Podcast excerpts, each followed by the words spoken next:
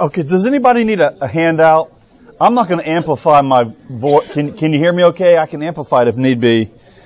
Um, I was at the dentist today, uh, and the the, um, the complaining. I had a checkup, and then I had some jaw-related matters, and um, the dentist uh, said, "Well, wel- welcome to the club of the million others who have some form of TMJ." He said, "You probably talk too much." That's what the doctor said. I said, "My wife would agree with that immediately." Right. Um, let me say just a little bit about this series. I've looked forward to it, yes, sir, with some level of um, fear and anxiety, to be honest with you, because we're treading into an area that's rather um, that's rather complicated and potentially complex. It's fraught with conceptual difficulties, and there are there are dragons here for sure. Um, I, have mentioned this to a few already, but last night I was sitting at the dinner table with my um, uh, children, and I told my boys um, would you mind praying for Daddy and for for Dr. Malysz? I'll introduce in a second, and for Pastor Boyd because we're going to be talking about the Christian life over the next three weeks. And my oldest son William looked at me and he said, "Well, Dad, aren't there like forty thousand views on that?" And uh, I said, "There prob- probably are." He said, "Well, then don't be too sad if they boo you." That's what he said. well, all right, that's encouraging coming from the home front. Um, let me inter- let me introduce the people and how how we're framing this conversation. Now, um, I'm kicking it off tonight, trying to engage some of the biblical material itself. Um, I, I, will go ahead and let you know let the uh, the, the, the um, cat out of the bag and say I'm not coming at this conversation from any standpoint of neutrality. Um, but uh, so I, I, have I'm trained in a certain theological tradition, and I'm going to talk in that way and then we can debate that. Uh, we'll have Q and A a little bit later. But I'm this week. Um, next week, my colleague who's here tonight, Dr. Peter Malysz. Peter, can you stand and give a wave? Peter is um, a colleague of mine at Beeson Divinity School now for four years.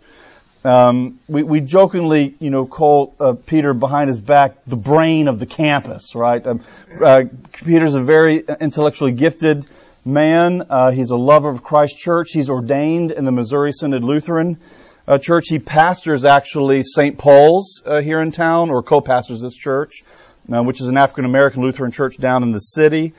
Um, Peter continues to give a lot of critical and creative thought to the whole question about the relationship of the law to the life of the Christian, and he will come next week and present what we might just term a Lutheran view, but I'll just call it Peter's view.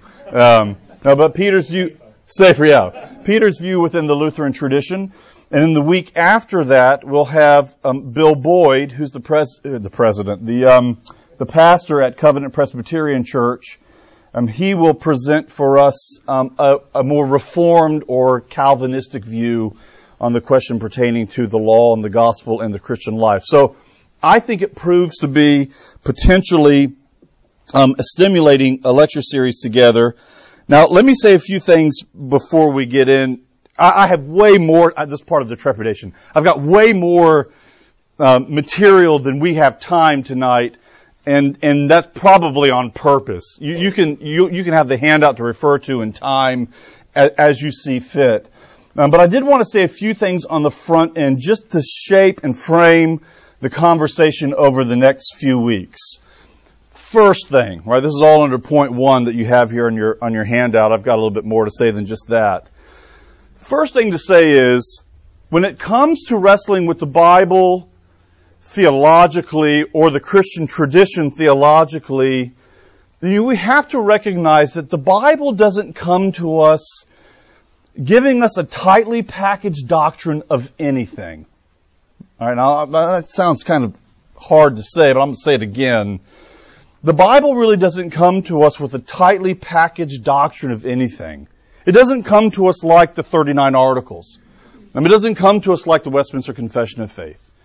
It comes to us via its own idiom, which in the Old Testament is the law, the prophets, and the writings. And then in the New Testament is Gospels, Acts, Pauline letters, and then the general epistles. And to maybe back that out and just speak of it from the standpoint of the form of our Christian Bible, Um, the Bible comes to us in an Old Testament and a New Testament in their given material and canonical form, so that the work of Christian theology, the work of wrestling with what does God have to say about Himself and His will and His ways in the world, is an attendance to that multi-voiced choir that comes to us in the Bible in all of its various genre. I mean, think about the ways in which the Bible comes to us. It comes to us in law. It comes to us in narrative. It comes to us in prophetic literature. It comes to us in Proverbs and wisdom and uh, books like Job.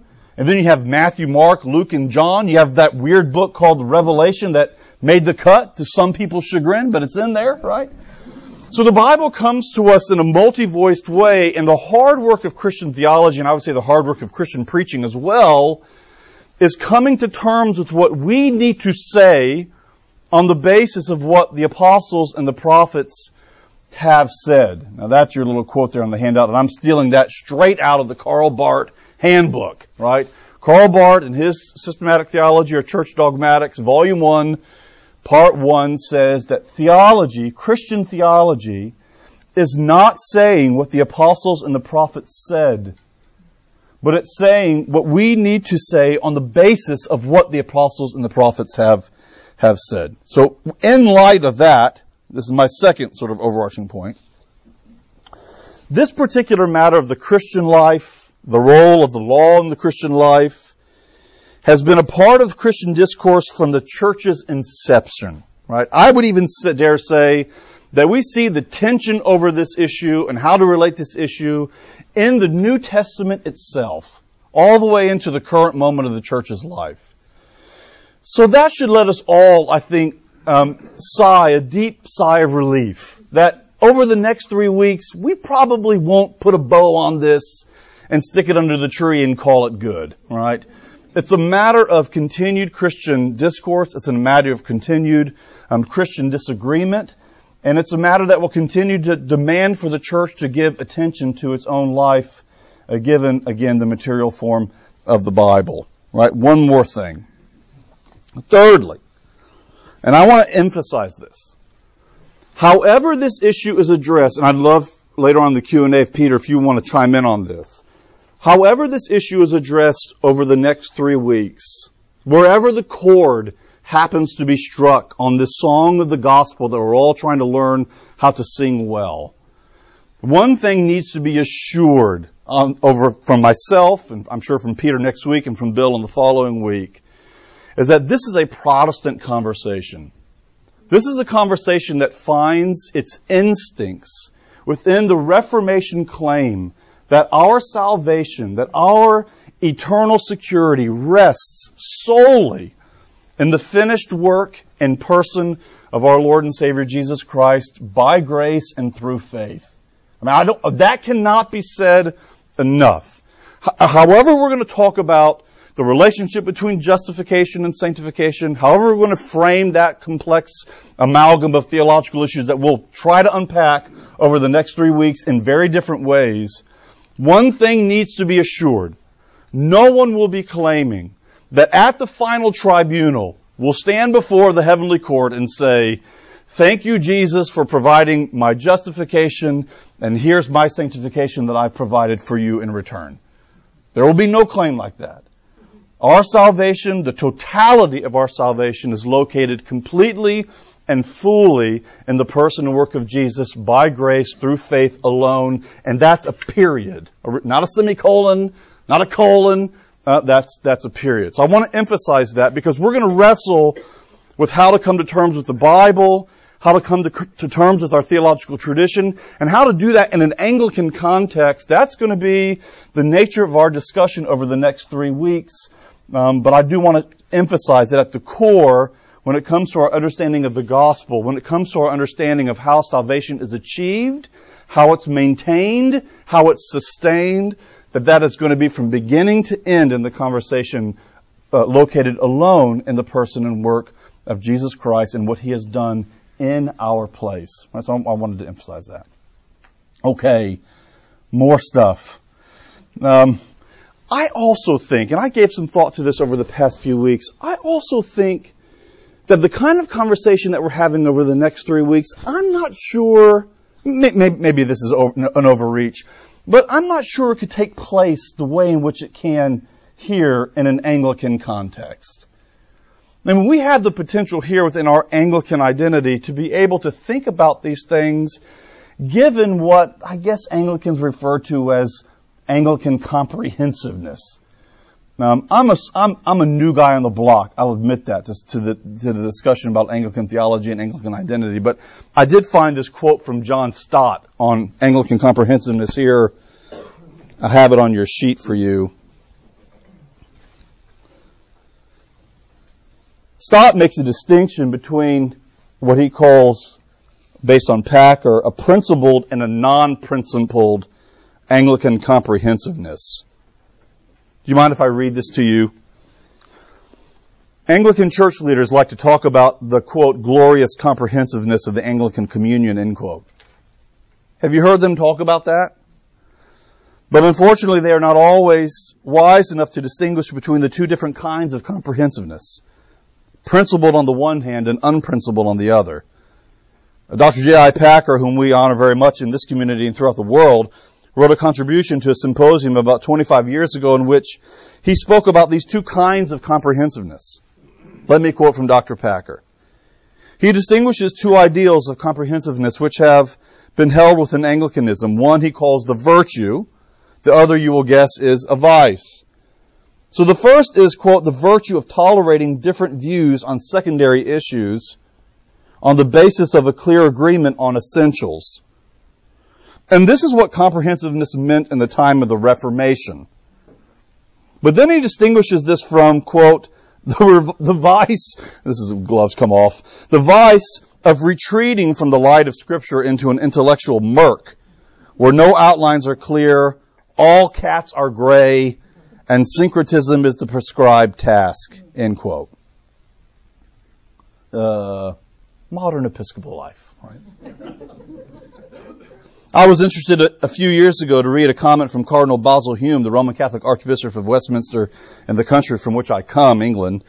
He was honest enough to say, quote, I'm very uneasy concerning the comprehensiveness of the Anglican Church. Comprehensiveness has been seen by the Anglican Church as a matter of pride. I wonder whether it is not its Achilles heel, leaving the rest of us asking, well, what does the Anglican Church as a church hold to be essential? Good question. End quote.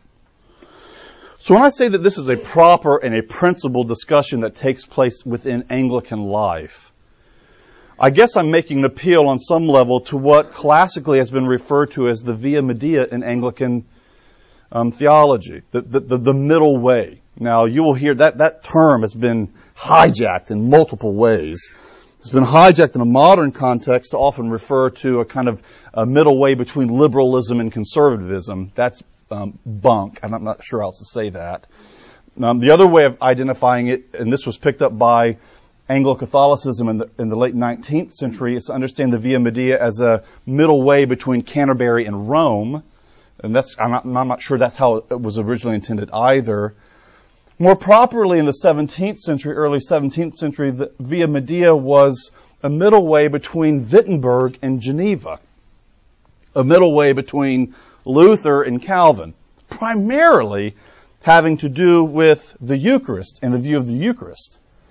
I have uh, Lutheran buddies, one of them's here tonight, but he's not the one who says this, another one in my context at Beeson, who says, do you ever read the Book of Common Prayer on, on your Eucharist? It's completely confused, right? And I was like, well, you know, Anglican comprehensiveness. I don't, it's, it's, it's the via media between, uh, between Geneva and between, between Wittenberg. All to say that the kind of conversation that we're having here is a principled one that's seeking to draw from the tradition of the church its major reformational voices as it as we attend closely to the to the biblical text itself. So this is a proper and what I would consider principled um, Anglican conversation. Right? That was all introduction. Um, please feel free to raise questions uh, when we get to the Q and A time. Now, uh, main point number one: the law and the Christian. The law and the Christian. A biblical theological problem. And I, maybe this reveals, I, I listed all of these points as problems. Um, so maybe this reveals my own internal tension on this. Uh, I, I, could have said a, a, biblical theological potential or something like that, but I went negative on us.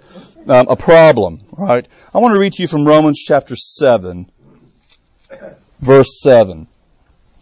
And if you have Bibles or cell phones, you can turn there. What then shall we say? Paul asks. That the law is sin? By no means. Yet if it had not been for the law, I should not have known sin. I should have not have known what it is to covet if the law had not said, you shall not covet. But sin, finding opportunity in the commandment, wrought in me all kinds of covetousness. Apart from the law, sin lies dead. I was once alive apart from the law. That, by the way, is a phrase that continues to betray easy understanding. But I was alive once apart from the law, but when the commandment came, sin revived and I died. The very commandment, now I want you to hang on to these terms right here. The very commandment that promised life proved to be death to me. This is where I would say Paul is flexing his muscles as a very good reader of the Old Testament. Alright? That which was promised as a means of life proved to be death to me. For sin, finding opportunity in the commandment, deceived me and by it killed me. So the law is holy and the commandment is holy and just and good. Did that which is good then bring death to me? See, Paul, he, he knows there, there are rocks to crash on here. Did that which is good then bring death to me? By no means. By the way, Paul very rarely uses this particular Greek collocation. It's what's referred to as the optative mood. Um, if Eugene Peterson in his translation, I don't know how he translates this in the message, but I think a legitimate translation might, in, in our modern uh, um, colloquial English might be "heck no," right? No way, it's impossible. It was sin working death in me through what is good in order that sin might be shown to be sin and through the commandment might become sinful beyond measure. All right. Now, there are books on top of books on top of books written on Paul and the law. Um, I, I um, actually showed up at Beeson Divinity School some 10 years ago now, and I can remember, it shows how gracious my colleague Frank Thielman is. I can remember going to Frank and saying, you know, Frank, it would be really nice to have a book that gave me a, a really tight layout, a tight taxonomy on the issues related to Paul and the law. And Frank, in his very gracious way, um, I'm very self-aware of my sinfulness when I'm around Frank. Um, he said, he said to me that that kind of book's hard to find. It'd be great to have that. And then I went back to my office and realized Frank had written that book, right? It was on my shelf, right? Like, Frank Thielman, Paul and the Law, IVP Press, right? So I pulled it off and read. I mean, there are books on that. There's a, a, another one that's hot off the press by a fellow named Brian Rosner on Paul and the Law. All to say, the, the, the, conversation and the subject matter of Paul and his relationship to the law, and what we mean by that is the Mosaic law. What we mean by that is what within Jewish parlance would be referred to as the Torah. We think of that from the standpoint of the commandments of God, but and this, these categories get, can get unhelpful, and I will admit that, but for sake of getting us a conversation started, I'll say that at least in the time of the Reformation, Luther and Calvin included, the law was distinguished between something that was civil, ceremonial, and moral. Um, the civil and the ceremonial aspects are done away with because they are particular to Israel as a theocracy. America's not a theocracy. Geneva's not a theocracy. Um, that was particular to Israel. But God's moral law, particularly as those are found in the Ten Commandments, those continue to have some sort of presence in the life life of the church. So the question is, what is Paul's relationship to the law? And it is a complicated issue. It's very complex. I'll, I'll just lay that out. I think Romans 7 is a good entry point to the discussion because it reveals that this is a tension. It's a tension in Paul. Paul is very clear to say that the law in and of itself is good and holy. Why? Because the law is the expression from God himself of what it means to be holy. It's an expression from God Himself that comes from God Himself, revealing God's own desired will for what humanity genuinely and truly looks like. In my own preparation for our coming together tonight, I was somewhat stunned to find out that both Luther and Calvin understood the law to be present in the garden. The command, thou shalt not eat, was present in a, what we might refer to technically as a prelapsarian state before the fall. So even in the garden, this command to not eat was in and of itself a gift the, of the Lord given to people for the maintaining of a relationship between himself and, and, and his people. So I think here Paul is tapping into that. The law itself is good and it's holy, it's right, it emanates from God Himself. Can we say that the law is bad? No way. Heck no. Me genoito is the, the Greek term there. But Paul is quick to say as well, but sin, and from my understanding, Paul is operating with a concept of sin that is more than just, I do bad things. I think Paul is working with what we might refer to as an apocalyptic notion of sin as an actual persona. Sin is an actual force. It's something that can be identified in the world as that which is hostile and alien to all that God is and that God is for. So in this cosmic battle that has gone on, sin seized that which was good and made it the actual instrument of our death. If I can quote Shakespeare here, I think Shakespeare would say, um, the fault, dear Brutus, is not in our stars. The fault is where? Within ourselves. Uh, we are the problem. The law is not the problem. We are the problem. And so what Paul is tapping into is the, and I want to emphasize this, the ineffectual character of the law to do anything that it was promised to do. I'll say that again. The ineffectual character of the law to do anything that it was promised to do. Not because of a deficiency in the law itself, but because of the reality of sin and the, and the, and the hijacking of the law by sin in our own lives. So the law has no potential to bring life in any salvific or redemptive context. It has no ability to do that. In fact, it has the ability to, to accuse and has the ability to show our weakness and has the ability to show us really who we are before God, and that is sinner, period. Now, th- the reason why I wanted to emphasize that out of Romans 7 is I genuinely don't believe that Paul here is coming up with a novel concept. This is why I call this a biblical theological problem. I don't think Paul is coming up with a novel concept here or he is creating something theologically on the fly. He's articulating it in a, unique way because of his location on the far side of Christ's revelation. But Paul is reading the Old Testament very closely here. In other words, the tension of, that you feel with Paul and the law, it's good, but it's also bad, is a tension that's already present in the Old Testament itself. That's what I wanted to lay out before you. So if you'll, um, we'll go to the Old Testament now, God's Bible, I like to tell my students. I jokingly tell my students that the New Testament makes a great appendix. I, I don't really mean that, by the way.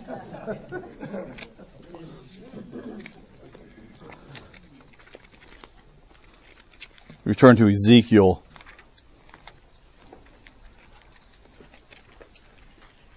I'm sensitive to the time here. Ezekiel chapter 20. What happens in the book of Deuteronomy? In the book of Deuteronomy, on the plains of Moab, before they enter into the land, um, God again reveals the law. He gives them the law. And He puts the law before the people of Israel as a promise to life. I've laid out before you the way of life. Choose life. But there's a flip side to this. There's also the potential for curse. Is what we refer to in Deuteronomy as blessings and cursings. You're standing at the crossroads. Your identity as my people is being founded again, being renewed again. I'm giving you the law again. That's why it's Deuteronomy, the law twice over, the second time. You're about to go into the land. This is what constitutes you as my people. This is what identifies you as my people. This is what it means to be in covenant relationship with me. And there's a promise in this to life. Walk in this way and you will enjoy life. And that all sounds rather great. Except for these books of the Bible, right? Uh, Joshua, Judges, 1st and 2nd Samuel, uh, 1st and 2nd Kings, and all of the prophets, right? So what you have here is a promise to life, but what we see revealed in the narrative history of Israel is a long and tortured account, torturous account actually, of Israel's coming into conflict with what the law was meant to do in their midst, in their relationship with, with their Lord. So then when we come to a book like Ezekiel, what we see in Ezekiel is a view on the law on the far side of that long and tortured history. Right? So when you come to Ezekiel chapter 20, look at verse 25. Moreover, I gave them statutes that were not good and ordinances by which they could not live, could not have life.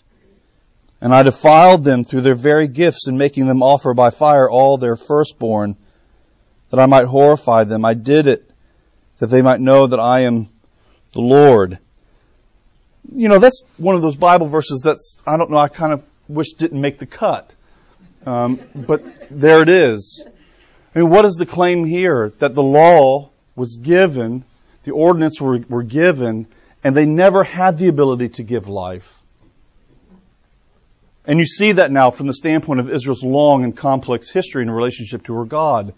They didn't have the ability to give life. The point that I'm trying to show here between Deuteronomy and Ezekiel is the tension that you feel between, with Paul on Paul's relationship to the law and the life of faith is a tension that's fully present in the Old Testament itself.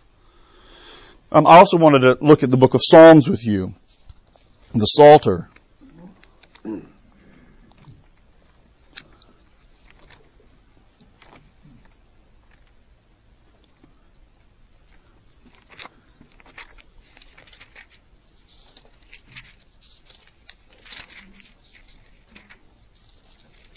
In the book of Psalms, we see both the crushing character of the law, Psalms like Psalm 32, Blessed is he whose transgression is forgiven, whose sin is covered. Blessed is the man to whom the Lord imputes no iniquity, in whose spirit there is no deceit. But listen to verse 3. When I declared not my sin, my body wasted away through my groaning all day long, for day and night thy hand was heavy upon me. My strength was dried up as by the heat of, of summer. That is the accusatory character of the law. The law crushed me under its weight, revealing to me who I truly was. When I would not acknowledge it, the law accused me and revealed to me in a mirror who I really was. Psalm chapter 51, you know this psalm well. This is the psalm that, at least from the title, is linked to David's sin with Bathsheba, but this is where, where David begins to cry out about the weight of the guilt and the pressure of his sin that laid on him. His bones were being crushed. His insides were being torn up. That's the accusatory character of the law. But what I think is important to see within this context of the Psalms is that the same David, the same David, can write Psalm 19.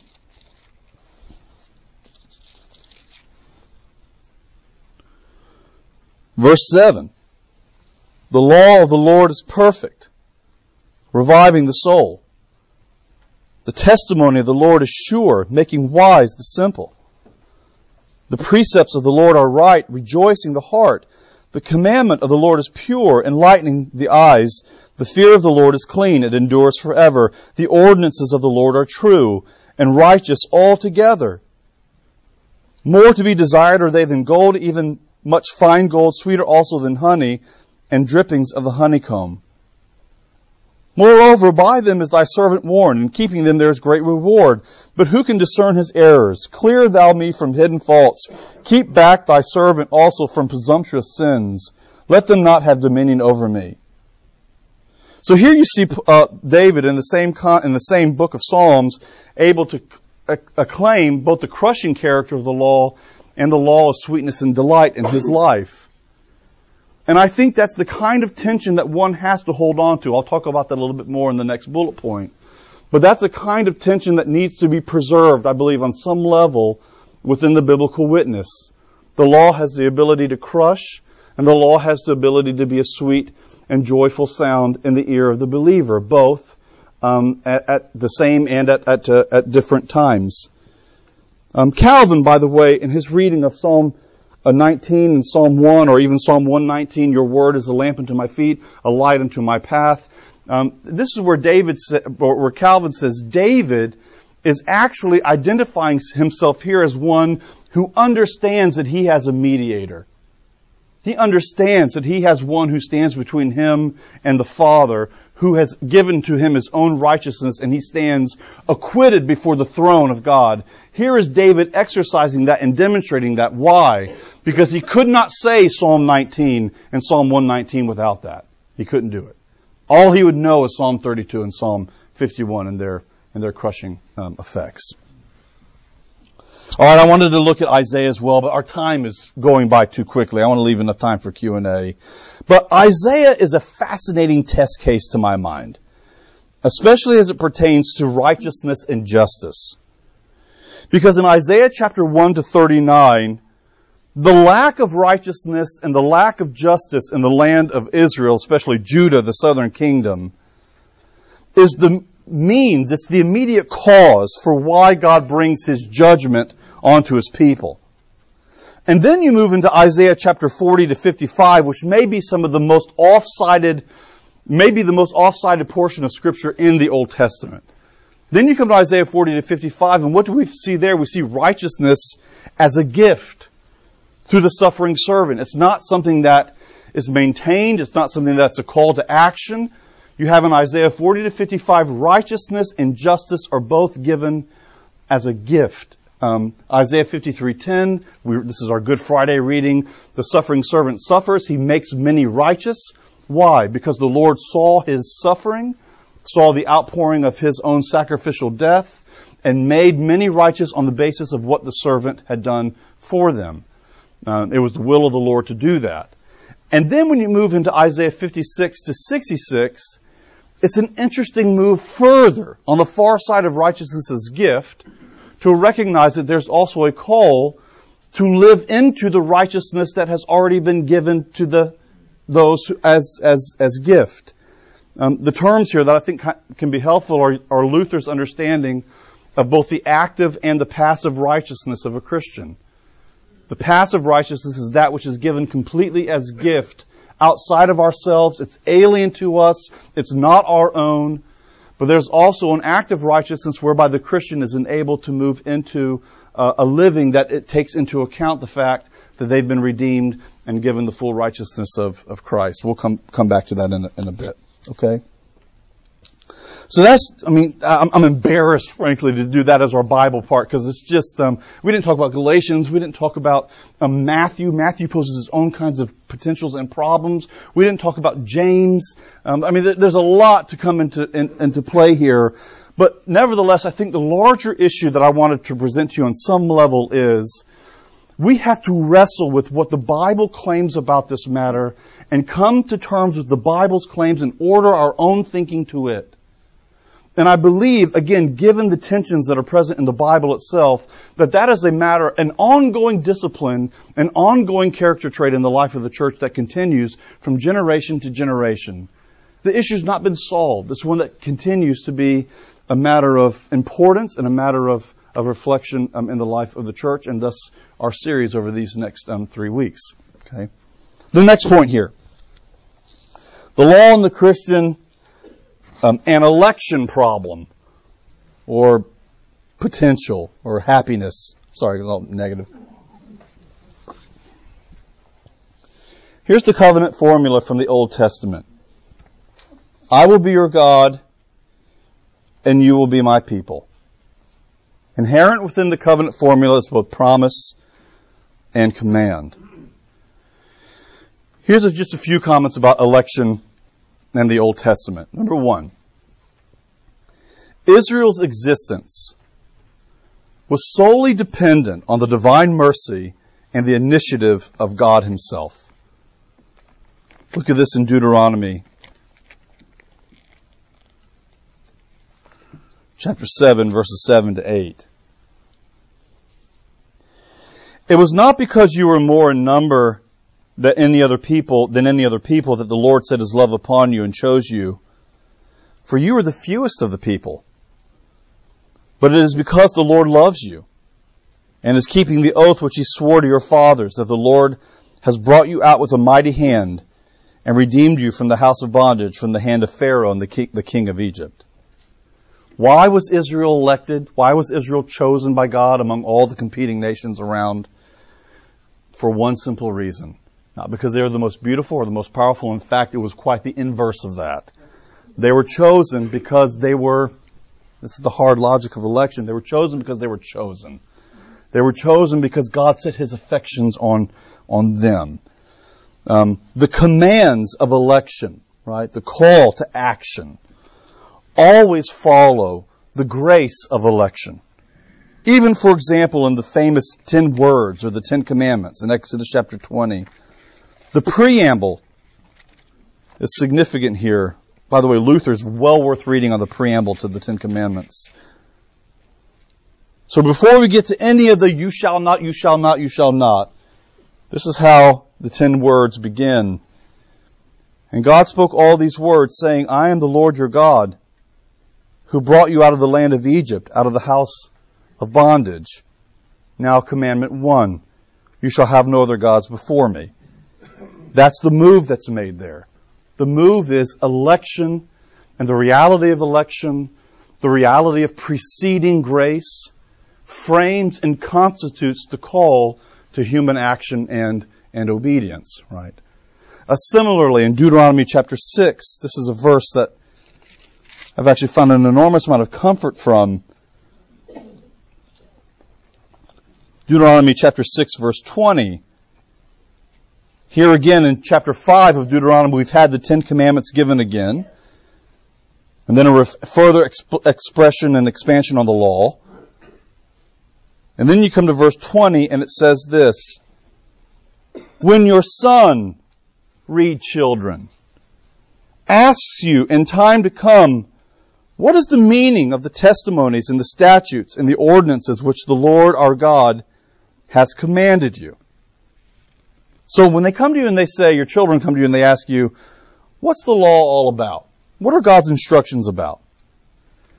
Then you shall say to your son, we were Pharaoh's slaves in Egypt, and the Lord brought us out of Egypt with a mighty hand. And the Lord showed signs and wonders, great and grievous, against Egypt and against Pharaoh and all his household before our eyes. And he brought us up out from there, and he brought that he might bring us in and give us the land which he swore to give to our fathers. And then the Lord commanded us to do these statutes. See the move there?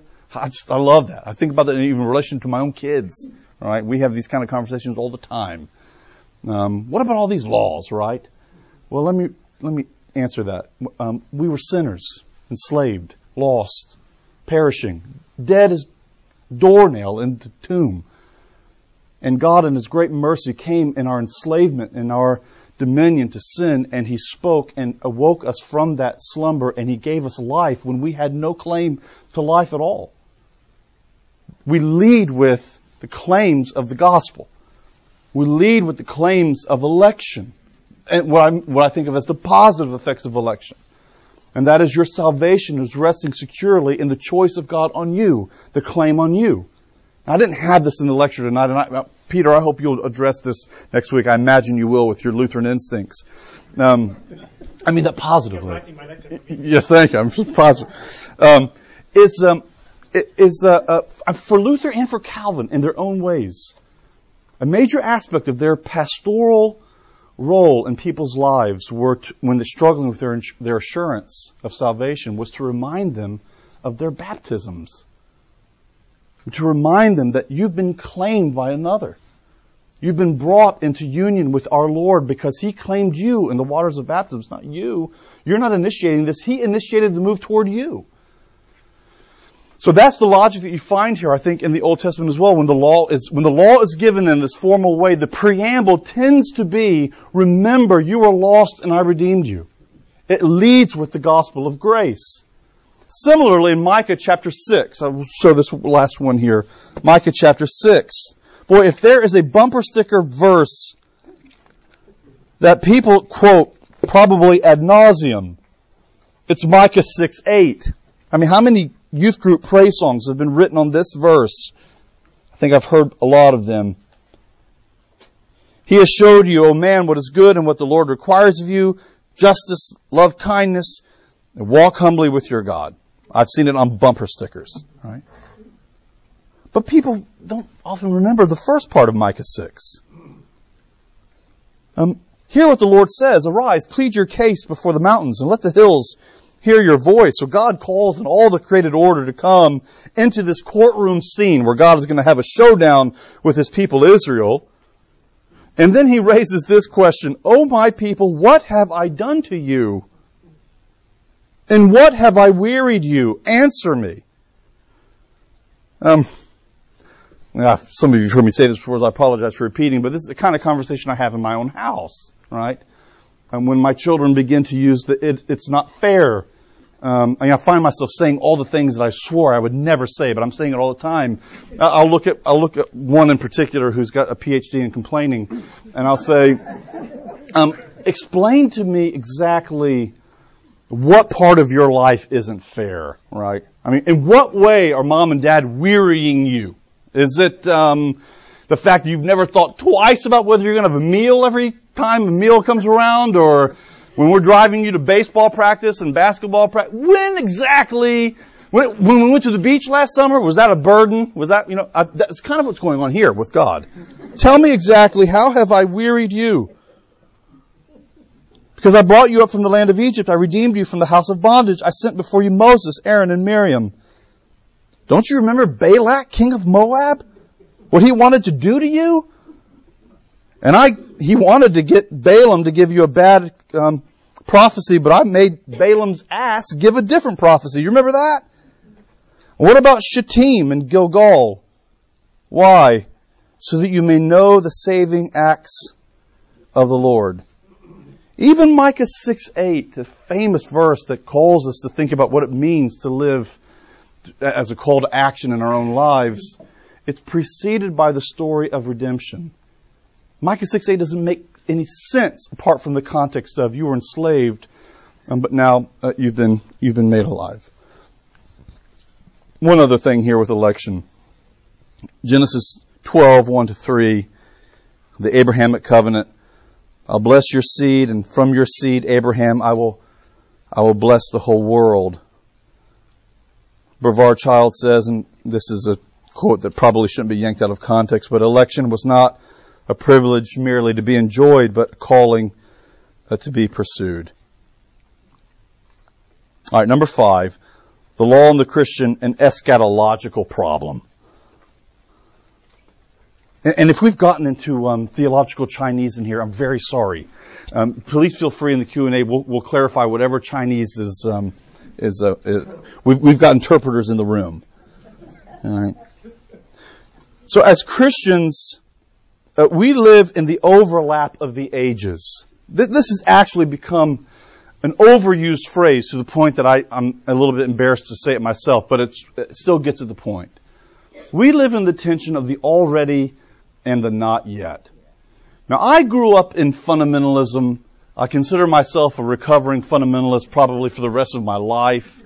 Um, I went to Bible prophecy events when I was in elementary school. I think I got saved about thousand times at those various events. Um, and, and, for those of you who know the complexity of the dispensational uh, end of the world stuff, the Tim LaHaye Left Behind. I don't know if any of you have seen that or read the books. Um, I saw a stewardess reading Left Behind uh, at about 30,000 feet. I joke with people, I'm a Calvinist on the ground, but on the, in the air, I'm an Arminian or a Wesleyan. Um, I don't fly very well. And here she is reading a book about the rapture. It just made me very unsettled. Um, and it's a complicated chart and system. I, I draw it for you if you're here because I still remember it actually. But um, there's a rapture that happens, and then there's a seven-year period, and lots of internecine debates over whether or not Um, uh, the, uh, uh, the, the, um, the, uh, the, second coming happens in the middle of the three and a half years or at the end of the third seven years. Very, it gets sort of choppy in there. But at the end of some seven year period, then Jesus comes back. He sets up his thousand year reign. Then the devil, I always didn't get this part. Then the devil gets loosed for a little bit. Um, he gets to have a, a last run at it, I guess. Then he's done with, and then we go into the new heavens and the new earth, right? It, it's, com- it's complicated to work out that complex uh, um, eschatological schema. Any of you know what I was talking about when I said, any of you grew up in that world? Like, me? just me. Oh my goodness, I'm embarrassed. Okay. Um, do you want to know what Old Testament eschatology was? I love it because I, I'm, I have a little bit of anomalous in me. I like things to be simplified. Old age, new age, right? I mean, if you see a dispensationalist chart, it's all these sort of lines and question marks and dashes here and the, the, the, the Old Testament eschatology was very simple. Old age, new age. And the surprise of the coming of Christ, the surprise of the incarnation, is that what Jews expected to happen at the end of time actually has occurred in the middle of time in the person and work of Jesus. The kingdom of God has been announced. It's been inaugurated. And in our churchly existence, the kingdom of God is being continued. And in his second coming, it will be consummated. But, 1 Corinthians 15, if Paul were to walk into the room and we were to ask Paul, Paul, tell us, we love prophecy. Tell us, when will the age of the resurrection of the dead be? Paul's answer, I believe, would be, you're in it now. Well, at least in some sense. Why? Because Jesus is raised from the dead. And if Jesus is raised from the dead, that is the first fruits of the age of the resurrection. You are in the age of the resurrection now, yet at the same time, we're not in the age of the resurrection. I think Luther gets at this from moral, from a moral perspective with his, and we've got coffee cups on this around Advent, right? With his famous simile. I've got that in your handout. Simul iustus et peccator, at the same time righteous and at the same time a sinner.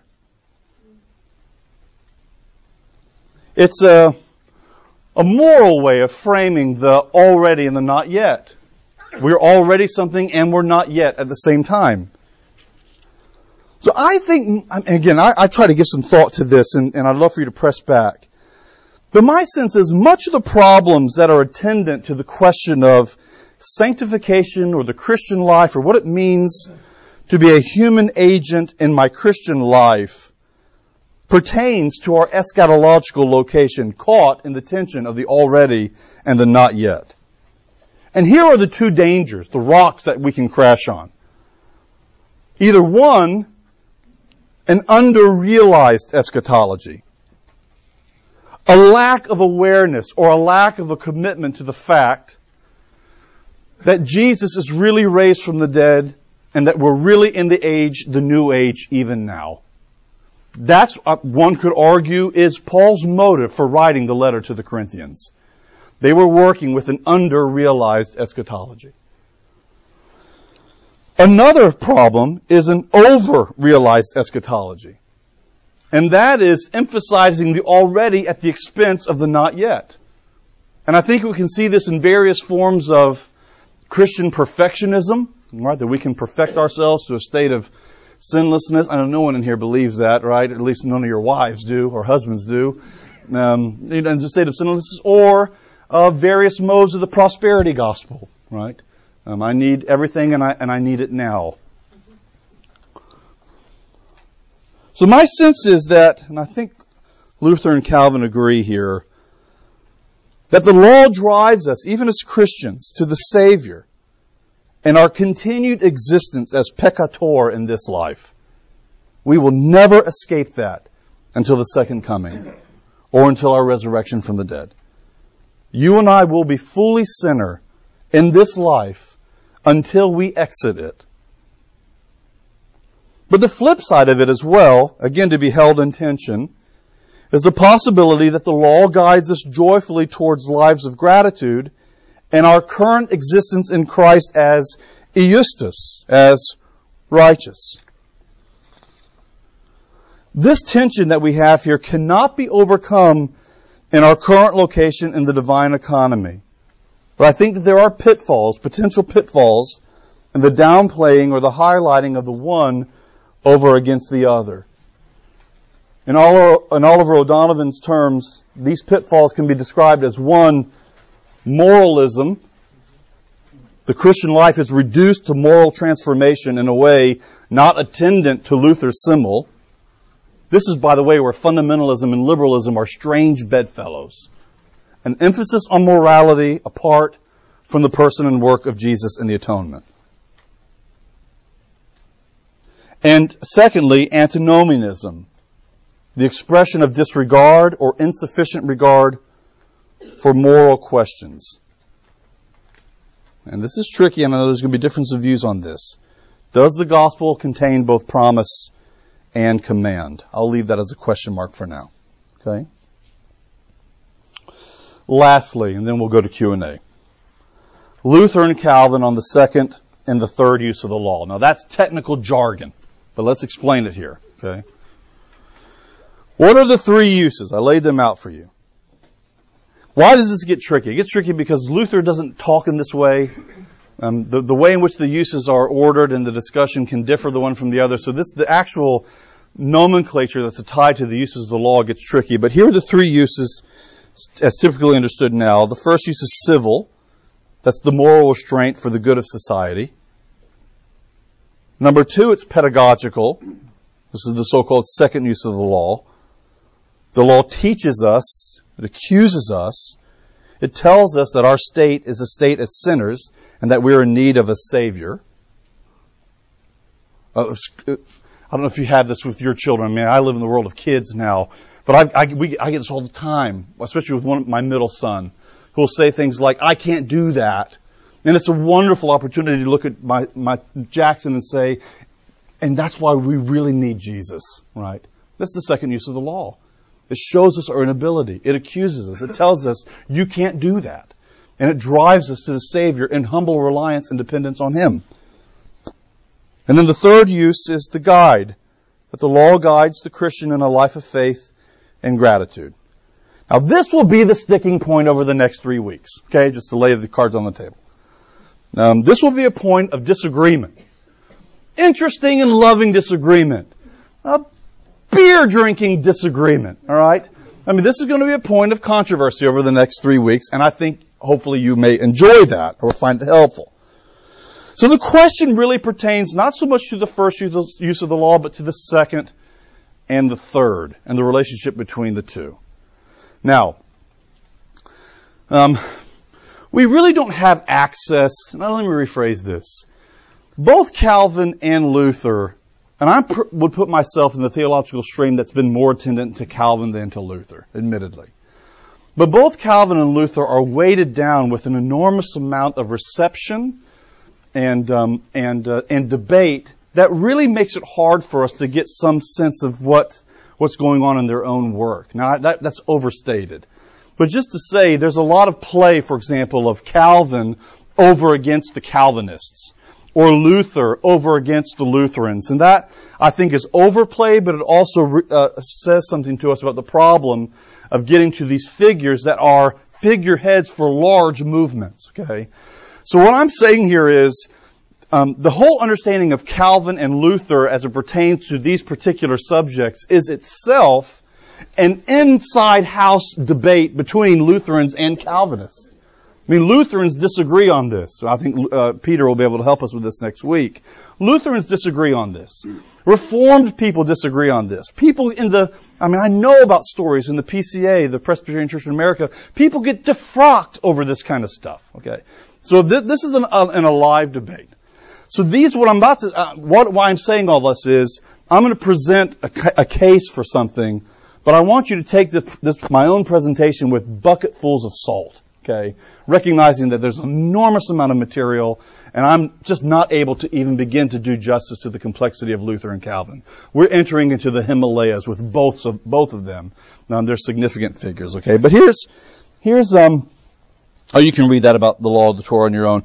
Here's from Luther's disputation against um, Agricola. This all needs context, and, and Peter will help us next week with this. This is Luther's disputations against what were known as the Antinomians. And this is a group that taught that the law should not be preached and it should not be taught um, because of its overtly negative effects, period. So Luther had to react to respond to this because there's a sense in which the Antinomians thought they were, for lack of a better term, out Luthering Luther on this one. And here's how Luther responds in Thesis 21. Um, the law terrifies those it's not supposed to. Therefore, the law is not taught. That's what he's responding to. I respond, says Luther, the law is already mitigated greatly by the justification which we have because of Christ. And it thus ought not to terrify the justified. Yet meanwhile, Satan himself comes along and makes it often overly harsh among the justified. This is why it happens that those are often terrified who ought not to be by the fault of the devil. A side comment here, but Luther had a very alive and real view of the devil. I'm, I'm not sure I do, like I should. But Luther certainly believed the devil was around. Yet the law is nonetheless not to be removed from the temples, and it is indeed to be taught, since even the saints have sin left in their flesh, which is to be purged by the law, until it is utterly driven out. For this wrestling match remains for the saints as long as they live here. Here they fight day and night. There they finally overcome through Christ. Before justification, now let's clarify this here. Before the divine decision to acquit us on the basis of the atoning work of Jesus Christ, the law ruled and terrified all whom it touched. But the law is not to be taught in such a way among the pious so as to accuse and condemn, but so as to admonish to good. For I ought not to say or preach, you are not under the remission of sins. Likewise, you will be condemned. God hates you, etc. For these sayings do not pertain to those who have received Christ, but address the ruthless and the wild. Uh, Cal- Luther's so much more fun to read than Calvin. I will admit that, actually. The law then is to be attenuated for them and is to be taught them by way of exhortation. Once you were Gentiles, now however you are sprinkled and washed by the blood of Christ. Therefore now offer your bodies to obey righteousness, putting away the desires of the flesh, lest you become like this world. Be imitators of the righteousness of good works, and do not be unrighteous, condemned like Cain, etc. You have Christ. Thesis 27 from uh, the disputations. Thus, the first part is redemption, which we have by faith alone. And by this, the sacrament, and by this sacrament, that is the gospel, the Ten Commandments are fulfilled and redemption given us gratis by grace alone. But the other part is the example, according to which we follow Christ and act well, this is why it is all caused by faith. That is crucial turn of phrase there. It is all caused by faith, whatever is done. Therefore it is said, faith alone does all good things.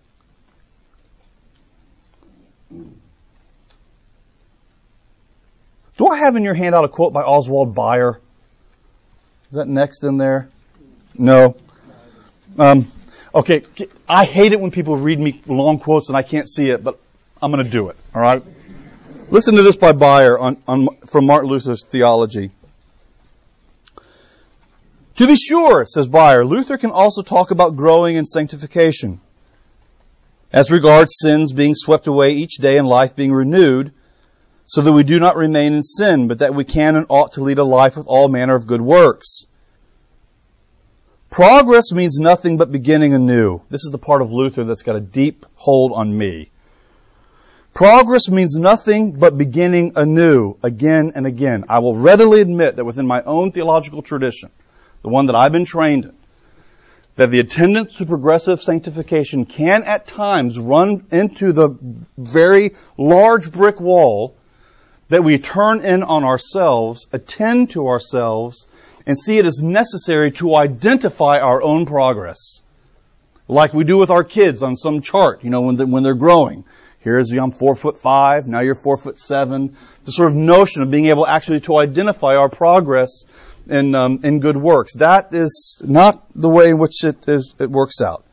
Rather than this ever ascending scale, progress means nothing more for Luther than beginning anew again and again. It's that life is a life of repentance.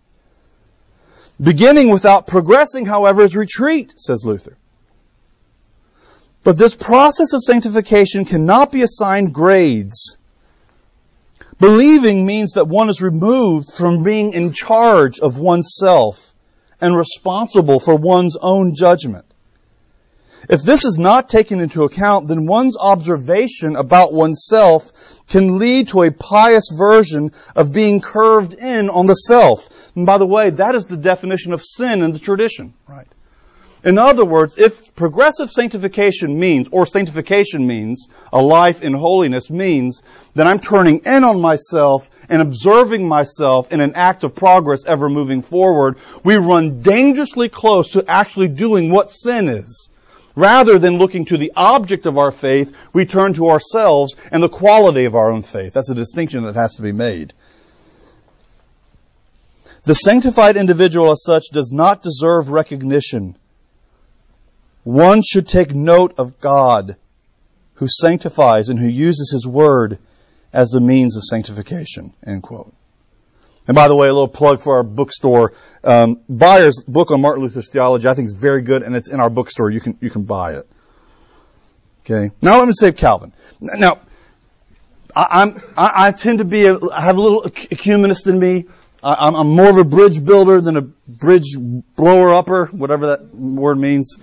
Um, so, uh, in my reading, right, in my reading, again, this is my reading, the more and more I prepared for this, it was very hard for me to see a strong material distinction between Luther and Calvin on this subject. Now, I'll admit that the two of them may strike the chord in different ways, given their own temperament and given their own particular reading of Scripture. But it was hard for me to see a material distinction between Calvin and Luther on this um, particular subject. Here's Calvin. You have it on your handout. In uh, book two on what we would call the second use of the law. This means that dismissing the stupid opinion of their own strength, they come, we don't write that way anymore, but I kind of like it. Dismissing the stupid opinion of their own strength, they come to realize that they stand and are upheld by God's hand alone that naked and empty handed they flee to his mercy, repose entirely in it, hide deep within it, and seize upon it alone for righteousness and merit. For God's mercy is revealed in Christ to all who seek and wait upon it with true faith. In the precepts of the law, God is but the rewarder of perfect righteousness, which all of us lack. And conversely, the severe judge of evil deeds. But in Christ, his face shines, full of grace and gentleness, even upon us poor and unworthy sinners.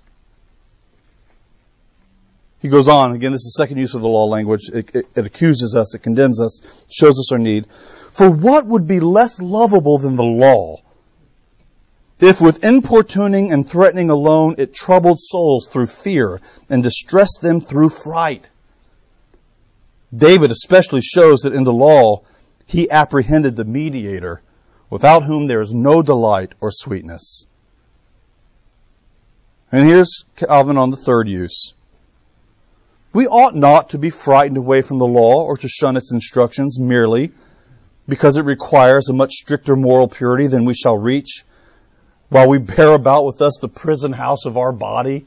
That's a great t-shirt. You are looking at the prison house of my body. For the law is not now acting toward us as a rigor, rigorous enforcement officer. See, this is again, what side of our eschatological tension is the law speaking to? For those who are fully righteous in book of in, in articles of religion language, for those who recognize works not done apart from faith, but work good works done in faith, can only do so from the standpoint of recognizing that the law and its requirements have been completely fulfilled in the person and work of the Son. So the law, he says here, is no longer acting toward us as a rigorous enforcement officer who is not satisfied unless the requirements are met. But in this perfection to which it exhorts us, the law points out the goal toward which through life we are to strive. Both Calvin and Luther read the Genesis 32 narrative of Jacob wrestling with God at Peniel. Both of them read this account as a symbolic indication of what it means to live a life of faith.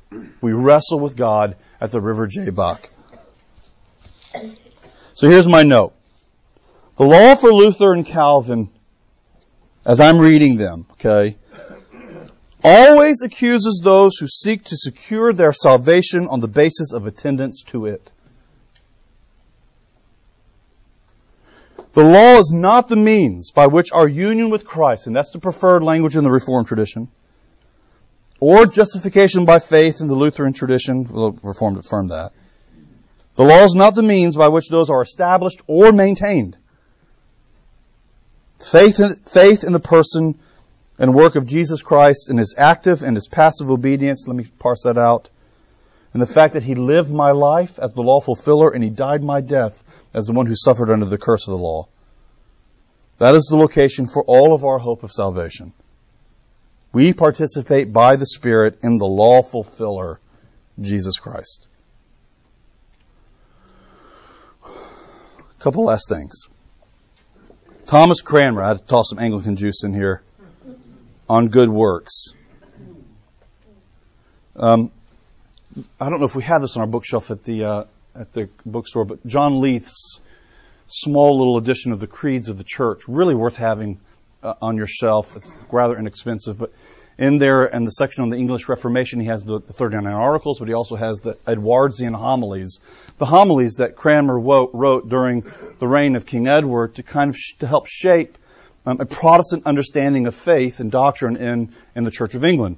He, the first um, sermon that, uh, that Cranmer wrote was on reading the Bible encouraging people to read the Bible. Um, and then he wrote uh, one on justification, and then he wrote another uh, homily as well on good works. Well, this is from the homily on good works. Two significant concerns come from this. Number one, faith is not idle. And number two, good works done apart from faith are superfluous or at worst damnable. That is not a popular opinion, by the way. Right? Um, I mean, people would want you to know their good works. Um, people want you to know that they're good people. And I think, you know, Cranmer and the best of the Protestant tradition would look at them and say, we're really grateful for that and the way in which it helps sustain a, a good civil society. You know, it's a good thing. Thank you. But as far as your salvation goes, it only actually serves your damnation. It's an act of superbia. It's an act of pride. Um, uh, can I share the gospel with you, right? Where does one locate the good works Christ has called us to? He says, in Holy Scripture, I yanked this quote out, not such works as men have studied out of their own brain, of a blind zeal and devotion without the Word of God. And here's how Cranmer encourages pastorally our movement toward good works. Notice it's not a pulling ourselves up by our moral bootstraps here. Apply yourselves chiefly above all things to read and hear God's Word to mark diligently therein what will his will is that you shall do, and with all your endeavor apply yourselves to follow the same. Ashley Null in his book Thomas Cranmer, and I spelled that wrong, I apologize. And the Doctrine of Repentance says, For once he became a Protestant, Cranmer always insisted that true love for God arose solely as a grateful response to the assurance of eternal salvation. In Cranmer's mature view, only the good news of justification by faith empowered Christians to love God their neighbor, and their enemies from the bottom of their heart. Well, last little bit here on Barth. And our time is gone. Barth actually indicates and emphasizes in his own work, and, and I and I, I wanted to talk about this, and I, and I just uh, frankly ran, ran, out of time. But Barth is a fascinating um, example of someone who tries to learn from both Luther and Calvin on this subject matter. Emphasizing, I think, prioritizing the simul character of our lives. That we are caught in the tension of already and not yet. That we are caught in the reality of being fully righteous and fully sinner both at the same time. And what Barth says, I think, in a very beautiful way is that really sin is to be understood as the pride of man. The pride of man to self-achieve, to self-instantiate, to, um, to, uh, to build ta- our own tower to God. And the beauty and the power of the gospel is that God humiliated himself. He humbled himself to destroy the pride of man. It's the great irony. To destroy the pride of man, God actually humbled himself. Luther and Calvin, I believe the scriptures as well, in their entire voice, do not affirm or even make possible the fact that we can self achieve or that we have self sufficiency in any way to make our standing before God um, complete, full, or even get to get out of the gate. That's only done by the person and work of another. And if there is room, and I'll leave that open for debate over the next two weeks, if there is room for the law in the continued life of the Christian, of God's moral teaching and instruction, it is so only on the basis of gratitude that flows from spontaneous love that's built there because of what Christ has done for us already. It's not to do so so that we can answer its own accusing voice. That has been taken care of for, care of for us in the person and work of the Son. Okay? All right. That was a lot. We have about 15 minutes. You want to bat this around? Who's angry now? I might be a little angry myself, actually. I'm joking. Any questions that you want to ask or clarifications? Jim.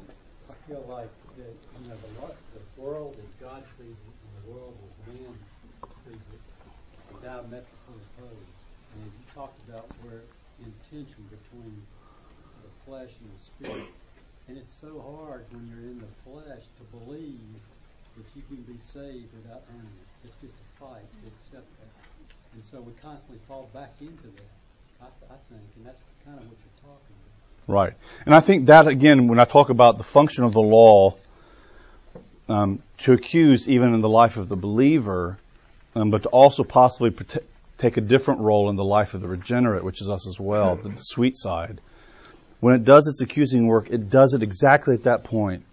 When we're driven back to ourselves, this is that turning in on the self in some way to establish or maintain or to seek assurance outside of the work that's been done outside of ourselves, right? So to seek assurance in ourselves, whenever the tendency for us to do that, I believe the law again peeks its head out and begins to do its accusatory work. Um, but when, in, but again, this is the flip side of that. But when in recognition, in faith, as the articles of religion say, but from the standpoint of faith, when we recognize that we cannot do that, nor should we even try, that we're in the position of beggars who have been given the grace of God, then the law can take a different role in that particular way. But that tension there that you're expressing, I don't believe is one that the Bible will let us let us off the hook of, nor really our own experiences will let us off the hook of that. And this is where I think pastoral wisdom comes into play. And I don't have a lot of expertise in this area or really a lot of experience. I dealt with teenagers for a while, and I guess, you know, that's one, one way of dealing with it. But, um, I, you know, it really takes pastoral wisdom in small group settings or in one-on-one settings with other people to know how to enter into that. I think that takes real wisdom. There's no form, you know, easy formulas here. Um, I mean, I just, I'll give you an example from my own home. My wife probably wouldn't want me to do this this year, but again, you know, my, my wife and I come out of a world of fundamentalism. We knew the accusatory word of the law. We knew that. And we also knew, even though they would have never said this, what might have been a de facto a kind of Pelagianism. You know, in other words, sure, you got saved by grace, but you maintain it by your work. I don't think it would have said that, but de facto, that's how it was on the ground. You know, my, my wife needs to hear again and again and again, me too, that you know, this is not about you doing that. Matter of fact, that's a turning into yourself. You're freed from that to look completely and solely to the work of another. And that's, that, I think that's a significant point. But I also think that, you know, this is the tension that I don't want to let us off the hook of. But I also believe that Paul's very clear to call us into a life that corresponds to who we already are fully in Him. I mean, that's the, I believe that's the sort of tension that we feel in, in the scriptures. Yes, ma'am.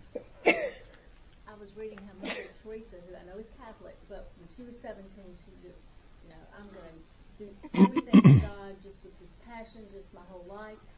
and she began to embark on that wonderful ministry, and it was the opposite that happened. You know, as her diary showed, she had depression, darkness, alienation from God, and so um, it, during that whole struggle, she kept this work while her interior life was, I'm not, and it was almost like she was, um, I mean, she would confess that she was doing these works because she loved God so much, and it would make her close to Him, not, you know, not to be self, you know, congratulatory, and it, it wasn't making her close to Him, and so maybe.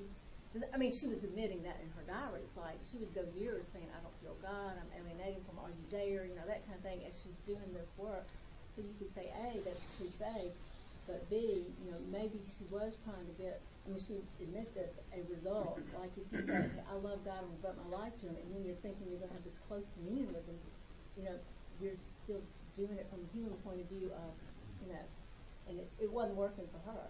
So while she had this wonderful external ministry, mm. her internal life was one of just extreme darkness, depression, mm-hmm. alienation from God, which is. yeah, I mean, I, I yeah, I mean, I'm, I mean, that's, that's there's a lot going on there, and I, I don't know Mother Teresa very well to, to speak into that situation, but um, you know, the character of faith is in its object. Right? It's, and, and, I think this is why Jesus talks about faith in the terms of mustard seed. It's the smallest thing we can find. It's very small. It's not, it's not about the size or the quality of the faith. It's about the object of faith itself. And if one thinks that entering into this sort of life of ascetic self-denial, right, that we see within the monastic tradition in the life of the church, um, Luther is exhibit A of this. I mean, you talk about Luther, I mean, you read Luther's account of how he was so passionate to attain some sort of state of righteousness. Um, I mean, what's his famous line? If anyone could have gone to heaven on the basis of their monkery, it was me. I mean, I was a monk's monk. I did everything better than everybody else. And he was torn up with internal uh, tension over that. Um, and I, you know, I, th- this gets into areas of spiritual theology as well. There's no formula here. We're, we're talking about engaging God right, and living a life before God. I think that's why both Luther and Calvin toward the end of their careers, both recognized that that story about Jacob at the river Jabbok wrestling with God all through the night, that's indicative of what our Christian lives are like. So if you think of sanctification in terms of some sort of triumphalist ideal, I mean, that just has to be set aside. It's a wrestling match on the side of the river that doesn't let go of God until the end of the night, until He promises to give His blessing. Um, you read, I mean, I, I, I went through a sort of phase, again, I'm probably still recovering from this as well, um, in my early 20s when I was all about the mystics and the Puritans, right? Um, have, have, you read like David Brainerd's journal, the, the, the founder really of the missionary movement, his journal? I mean, I don't, sounds borderline schizophrenic. I mean, one day he's like, you know, I'm, I'm, I'm, I'm, G, I'm extemporaneous prayers of Jesus all day long. The next day, I'm a worm. I'd rather die. I don't want to live. He's like, is that, that, you know, there's a tension here that I think we need to be very careful when we make these sort of promises about what it means um, to live a life that's encountering God. That, that that's that's that can't be easily codified. There's certainly no formula there. Think about what C.S. Lewis said about Aslan. He's not a tame lion. Um, and you know, from a biblical standpoint, think about the book of Job, right?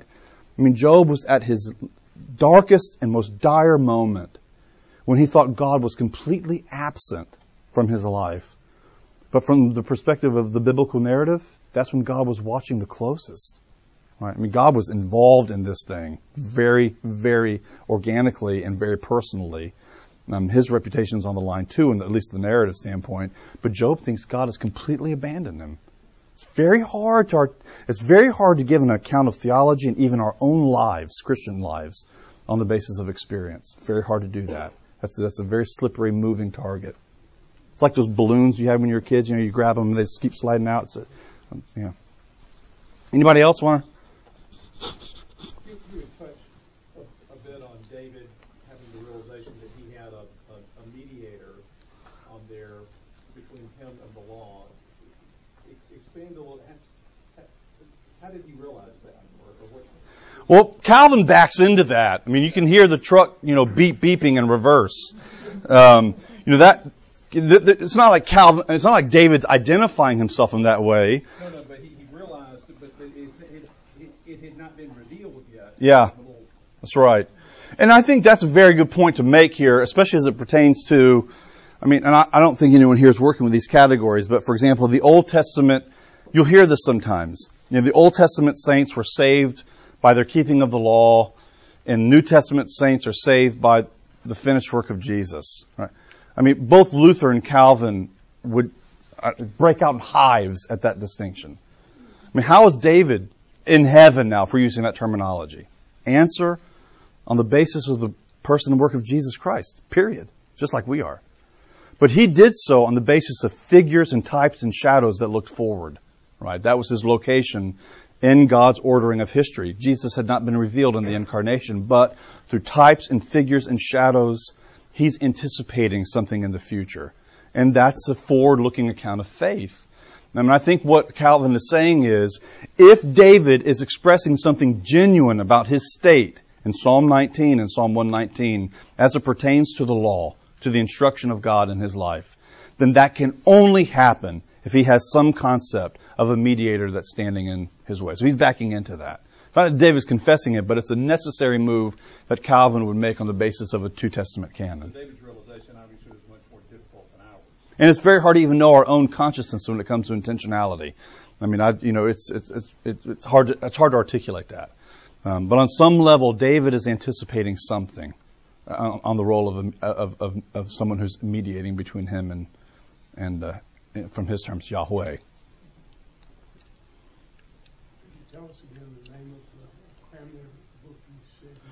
I have mine. I mean, they sign it at Beeson all the time. Mine is John Leith's edition of the creeds. Is it the creeds and councils, or just the creeds? L E I T H. John Leith. It's a great handy reference. If you, I mean, it's got Nicaea and Chalcedon, and um, you know, and moves on from that as well.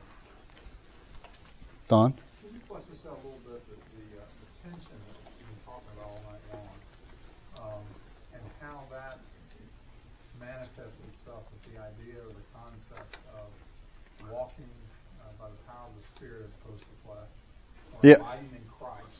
Right. Um, how does that match up? I think organically matches up. In other words, the call to walk in the Spirit, and this is again, we could, got, we could have gotten into this in Galatians, but the call to walk in the Spirit and not to walk in the flesh, again, to my mind, those are primarily eschatological categories. I think we tend to think of it as sort of primarily an internal white dog, uh, black dog fight going on, but I think Paul's thinking primarily in terms of eschatological categories. The old age is the age of the flesh, and the new age that we're in is the age of the spirit. So walking in the spirit is in and of itself walking in that frame that allows the law, the teaching of God, uh, the commands of God to function in a way positively in the life that doesn't accuse. And this is why I think Paul goes on in Galatians 6, and again, it's a point of controversy interpretively, but in Galatians 6, after Paul talks about um, walking in the Spirit, he says, and bear one another's burdens, and in so doing you fulfill um, the law of Christ. And my own understanding of that is he's not talking about here about the law of Christ as opposed to um, Old Testament law per se. He's understanding the law itself, God's Torah, his instruction, via the medium and the intermediary role that Jesus plays in helping us interpret the significance of that for our lives. So I wouldn't play in my own mind um, the Spirit of God, um, walking in the Spirit over against what we might refer to as the third use of the law. I recognize that some do, and I also recognize that coming to terms with the proper language to attend to this subject matter, I'm happy for people to talk in very different ways about this. Because I think at the end of the day, we're all trying to get at the same thing. Um, but I'm happy for people to talk in different ways about this. But in my own understanding, the call to walk in the Spirit and the role of the third use of the law are not antipodal the one to the other. I'm, I'm just not convinced of that. Um, but you know, another side of that too is I mentioned this already, but you know, the role of the law in, in the Garden of Eden itself. Luther and Calvin are fascinating on that. Yeah. So in that sense, it's being truly human, right? Walking in the Spirit is being truly human. And uh, in the scriptures of God, this is what Cranmer says. If you want to know what that means to be truly human, then you attend yourself to the reading of the Word. You attend yourself to the Word. You want to press back on that, Don? No, no, no. Coffee? Looking at faith versus works. Yeah. It seems to me that our secular society is such a strong, strong adverse adversary to justification by faith because we measure everything that we do Yeah. In monetary terms, Yeah. in terms related to our success at publicity, to you know the growth of a church. Even you know a successful pastor has Yeah. a huge church. Yeah. And, and we measure his worth in the size of his church too often. Then it, it seems that there's that, speaking of tension, there is that horrible tension of the secular world in which we all have to exist versus the world in which we ought to live. That is the, the world of faith. Yeah. I mean, I think you articulated that very well. I mean, the gospel's countercultural and and the most um, um, obvious and and uh, and and uh, great ways. I mean, it's But the, sec- the secular world is his world too. And he raises it up when he chooses to raise it up, and he breaks it down when he chooses to break it down. yeah. That'll be next year's series. There. Yeah. Do we have time for one more? Yes, sir. Getting back to John's point on, on the third use of the law. Yeah. Yeah. Yeah. It, it seems to me, and it, it, what, what I sometimes fight with is the separation of justification and sanctification into two different things. I think that's what you were getting at. Yeah, and that- spirit. you know. But it seems, in the way that I've always heard the of the law, it's, it's from the personal point of view. It's how the Christian does something as opposed to how Christ does something. And I think that's a misunderstanding. I, I, I appreciate how you pointed out how Calvin said it's all done by God's hand. But to me, that's where it always quickly goes off the rails. Because as soon as you turn it into a, a human condition, we, we- we're so well trained in, in how to take that and run with it. that we immediately fall back into something else. But it seems to me that the third use of the law really is just the second use of the law. It's just going back again to justification every time. And if you keep going back there, you're just getting it from Christ, and there's no use for the third use. Yeah, and and, and that's what you're going to hear next week, I imagine, right? Peter, Peter, um, and th- this is the point of division, right? I mean, within um, Reformation circles, right, Reformed circles, the the emphasis of the soteric event itself, of what salvation is, tends to be primarily union with Christ.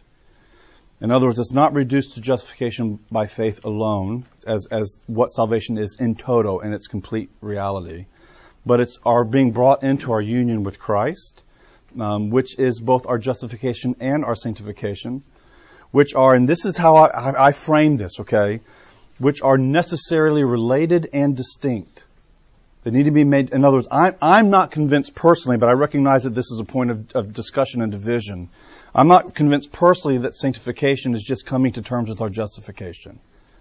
Um, I'm happy to say, for example, that our sanctification is in and of itself um, operating from the first cause of our justification. I'm happy to put those in proper logical sequence. The one has to come after the other. Calvin didn't do that, and Lutherans hate him for it to this day. I kind of wish Calvin wouldn't have done that too. I mean, Calvin put in his discussion sanctification first before justification. I'm like, Calvin, you just ma- you've made life very hard for me. No, don't do that. Um, but I want I'd want to keep them distinct on, on some level. But this is where Barth has had his big influence on me. I'm glad you say this. I do emphasize, and this is where I differ, for example, from the Westminster Confession of Faith. If I were to have to stand on the floor of a Presbyterian and defend myself for ordination, you know, I'd have to talk about this. You know, from the standpoint of the Westminster Confession of Faith, sanctification is primarily progressive. Our personal growth in holiness. And again, this is Luther's influence on me via, via Barth. I do think sanctification and justification are both equal to this one salvation event. This is where Calvin has his influence on me. But I would emphasize the simul even in the discussion of sanctification. So Calvin or Barth might say simul sanctus et peccator as well. We're at the same time saint and sinner, right? 1 Corinthians 1.30, one of my favorite verses in all the Bible. He has become for me justification, sanctification, wisdom. So he's, he's, he lays all that out. So I don't want to emphasize the progressive either. I want to emphasize what I already am positionally fully and completely. I want to start there. And I do think things get off the, off the rails a little bit when we emphasize our own particular involvement in the sanctifying process. And that's again a kind of turning in on the self. Rather than recognizing, you know what? I am already fully and completely sanctified in Jesus now. I can't be more sanctified. I'm fully in that. So whatever progression is, and again, I'm, I'm getting real com- uncomfortable talking about that, but whatever that is, it's coming into terms with that fact that I'm fully and completely already that. I'm not making that happen. I am already that completely and fully in Him. I'm justified and I'm sanctified 100% completely now in my in my um, eschatological person. That's why I've said in other contexts at Advent, um, I am that right now. The real Mark Gignilliat's not the guy you see before you. It's the guy that's already hidden in Jesus. And there's something exciting about someday actually getting to meet myself. That'd be, my wife can't wait to meet that guy. All right. Much easier to live with. All right, let me close this in prayer. Father, thank you for this time together, and I pray that you will bless these next um, three weeks or the next two weeks. Bless Peter as he prepares and comes and gives of his time to be with us, and Bill as well. And Lord, we want to lay this before you, honestly and humbly.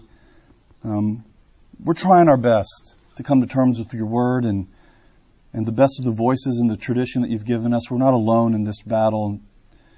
But Lord, where we err, where we're wrong, I pray that you'll correct us, that you'll guide us by your truth.